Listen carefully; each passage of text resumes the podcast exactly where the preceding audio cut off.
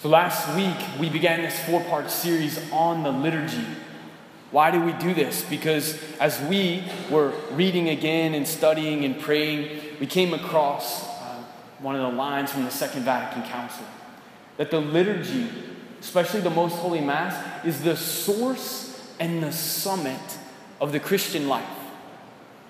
That's, that's a pretty big statement.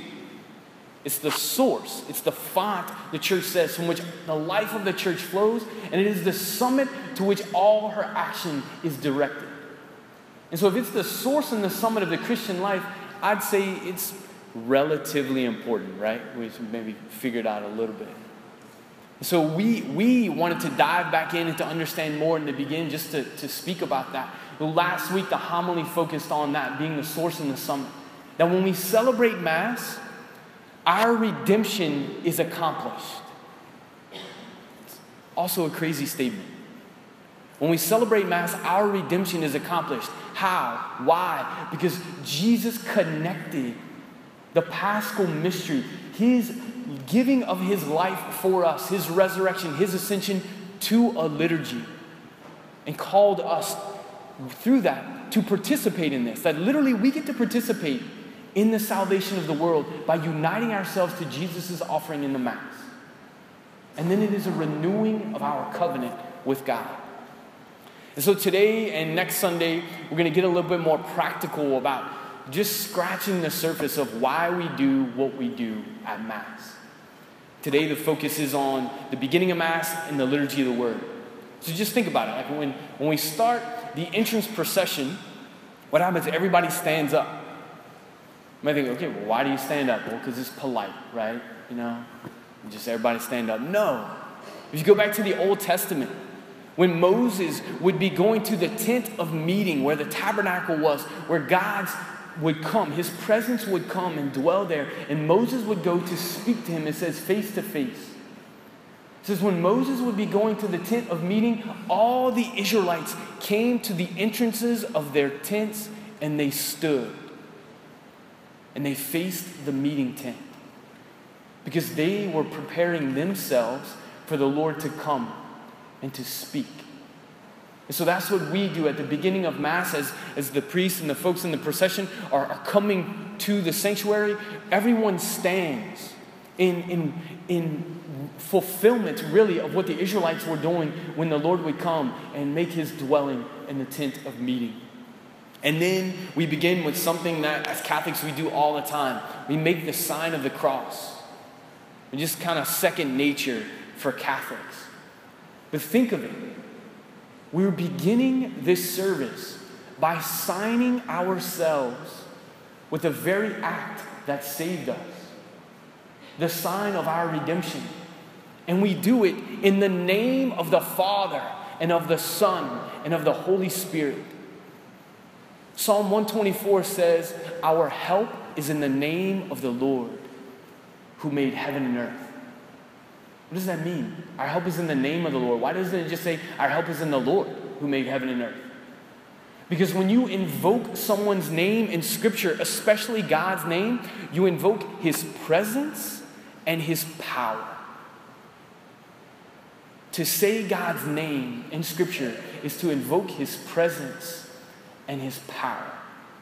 This is why one of the Ten Commandments is you shall not take the, the name of your Lord in vain. Because when we say his name, God shows up in his presence and in his power. So anytime we're making the sign of the cross, we are invoking the Lord, like, Lord, come, come.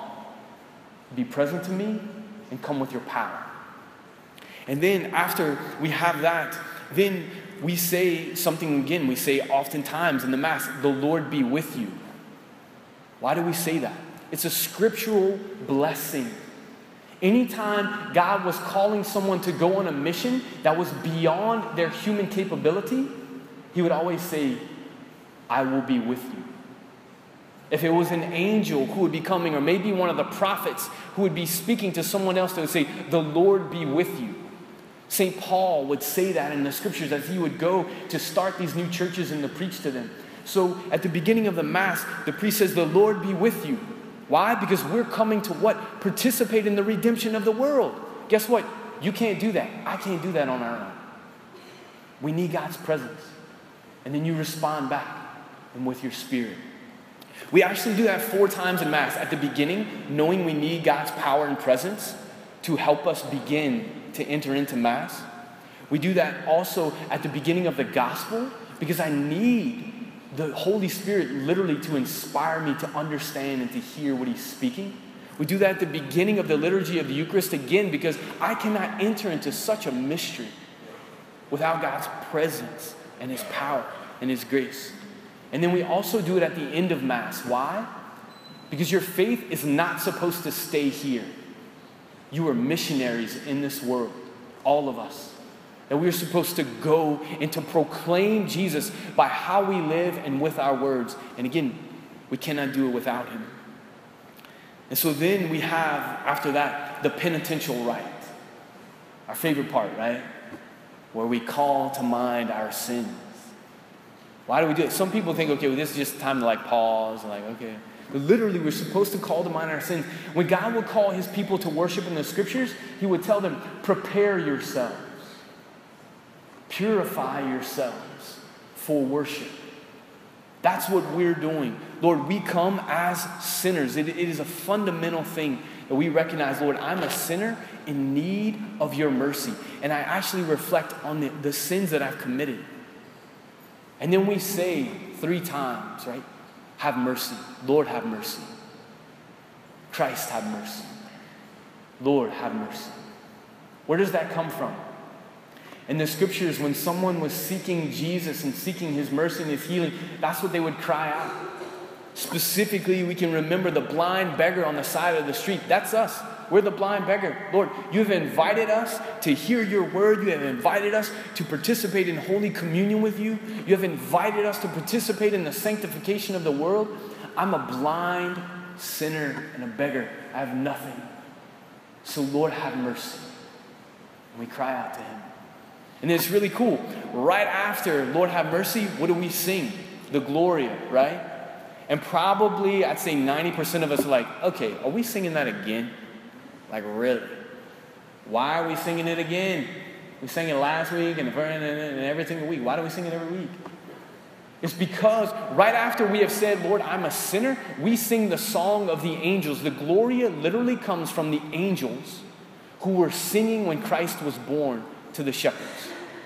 Glory to God in the highest. Why? Because our Savior that we have longed for has come. So, after this fundamental recognition, Lord, I'm in need of your mercy, we give glory because God never withholds his mercy from us. And so we sing the song of the angels, proclaiming that our Savior has come and he's coming again today to set us free. Then we pray the opening prayer, and technically, that opening prayer is called the collect. Why? Because the priest says, Let us pray. There should be a pause, and then we all call to mind the specific intention that we have at Mass. First and foremost, to offer myself in union with Jesus, and then secondly, what is my intention for this, this specific Mass? Am I praying for my grandmother? Am I praying for myself? Hopefully, throughout these weeks, we're praying for the recovery of those who have been affected by Hurricane Harvey, and we bring them to the Eucharist. And then the priest prays the collect. Is literally he's like collecting the prayers of the whole community and offering them to the Father. Then, really cool thing happens. Somebody walks up here and reads the Word of God. Okay, Somebody comes up here, right here, and, and, they, and they read the Word of God. This is not just a story about God, this is literally God's Word, God's speech. The church tells us this when the sacred scriptures are read in the church, God Himself speaks to His people, and Christ, present in His Word, proclaims the gospel. Where is the Lord? Why doesn't He speak? Why don't we listen? He speaks. And the lector or the priest or the deacon, whoever it is, they are supposed to be like John the Baptist. What was John the Baptist's job? To give voice to the Word made flesh. The word of Jesus existed. Jesus is the word made flesh, but we do not hear it until it has a voice. And so the lector comes like, This is the eternal word of God. And in Mass, someone comes to give it a voice. And this word exists before the voice is spoken within whoever is reading it. But then and now you, you hear it. The voice goes away, but the word remains. It's pretty cool, right? It's like John the Baptist. He must increase and I must decrease. That's, that's what the lector's job is to do. Then St. Jerome was an early saint of the church. He translated the Bible from Hebrew and Greek into Latin, and he says this about the Word of God. He says, when we approach the Eucharistic mystery, so when we approach the Holy Eucharist, if a crumb falls to the ground, we are troubled. Why? Because it's the body, blood, soul, and divinity of Jesus. So it falls to the ground like, oh no, like the Lord. He says, yet when we are listening to the Word of God, and when God's Word and Christ's flesh and blood are being poured into our ears, yet we pay no heed, what great peril should we feel? Think of that. We may be attentive to the most holy Eucharist. Hopefully, we're attentive and reverent to the Holy Eucharist. But when the word is being read at Mass, are, are, are we so attentive that, like, we don't want one morsel, one word to fall, to fall from our ears, that we hear it and perceive it all?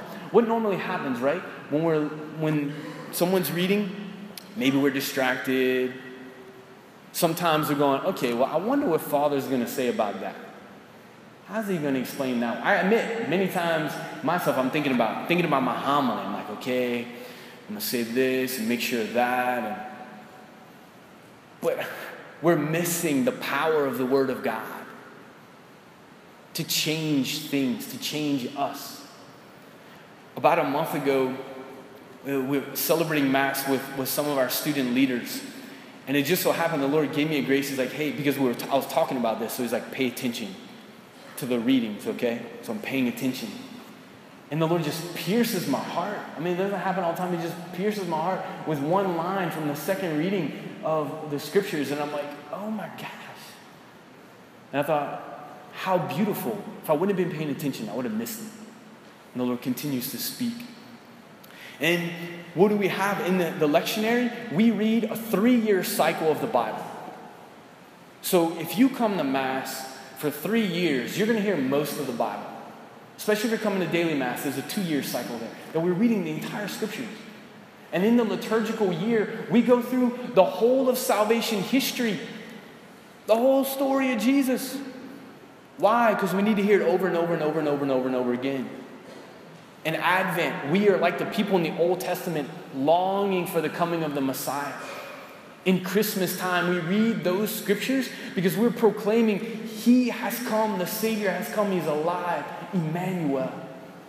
In Lent, we are journeying with Jesus as He fasts and prays for 40 days in the desert, preparing for Holy Week. And in Holy Week, we are laser focused on the suffering and the passion of Christ. And then in the Easter season, we're journeying for 50 days, understanding the great resurrection through Pentecost, the birth of the church. And then in ordinary time, we're reading the day to day life and ministry of Jesus. And then in Advent, we start all over again, feeding at the table, the table of the Word of God. And this liturgy of the Word is meant to prepare us for the liturgy of the Eucharist.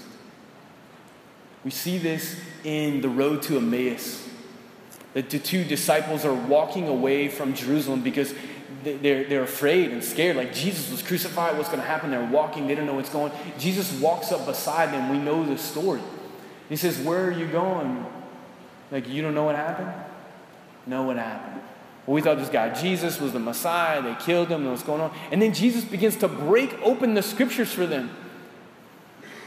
And what do they say to him? Lord, where are you going? Stay with us. Stay with us.